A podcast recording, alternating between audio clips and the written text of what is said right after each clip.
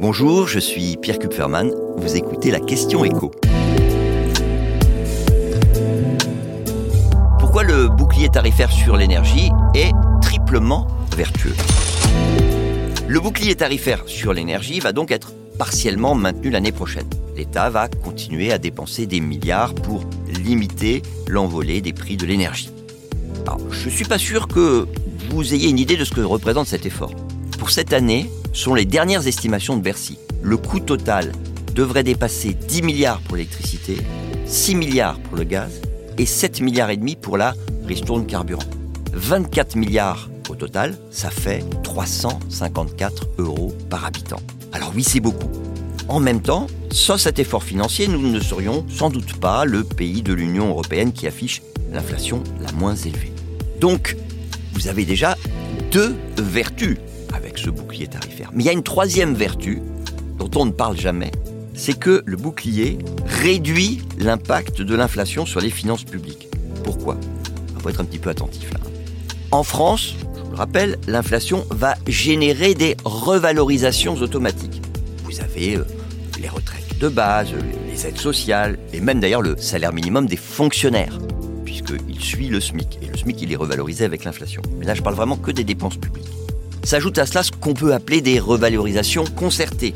Le point d'indice dans la fonction publique, il n'est pas indexé sur l'inflation, mais il fait partie de la négociation avec les syndicats de la fonction publique. Et puis vous avez euh, les retraites complémentaires, les allocations au chômage, dont la revalorisation est décidée par les partenaires sociaux, c'est-à-dire les syndicats et le patronat. Et donc, toutes ces revalorisations, elles coûtent évidemment de l'argent, donc c'est de la dépense publique en plus. Bercy a fait le calcul. C'est au minimum 4 milliards 600 millions d'euros par point d'inflation supplémentaire. Au minimum, hein, parce qu'au maximum, si donc on a toutes les retraites complémentaires, les allocations chômage, les salaires des fonctionnaires qui progressent exactement au même rythme que l'inflation, sont aussi indexés, et bien là on est à 7 milliards 900 millions d'euros. Toujours par point d'inflation supplémentaire. Et on va faire une comparaison, tiens, entre la France et la Belgique. C'est intéressant cette comparaison, parce que d'abord, bah, ce sont nos voisins, et il y a une petite différence entre eux et nous. C'est-à-dire que chez nos voisins, l'effort de l'État pour réduire la facture énergétique, il a été beaucoup plus modeste. Moins de 100 euros par habitant. Mais en même temps, la Belgique, elle a une particularité, justement, c'est que tous ses revenus sont indexés sur l'inflation. Tous ses revenus. Les retraites, mais évidemment les salaires, les prestations sociales. Donc le pouvoir d'achat des Belges, il est censé être préservé par ce système. Sauf que l'inflation en Belgique, eh bien désormais, elle dépasse les 10% elle est 4 points au-dessus de la nôtre. Et 4 points de plus pour la France, qu'est-ce que ça signifierait justement en termes de dépenses publiques supplémentaires?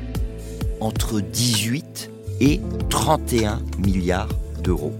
Donc, il est clairement plus rentable financièrement pour l'État d'agir en amont en limitant l'impact de l'envolée des prix de l'énergie.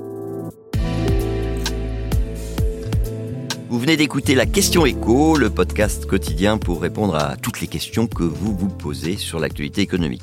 Abonnez-vous sur votre plateforme d'écoute préférée.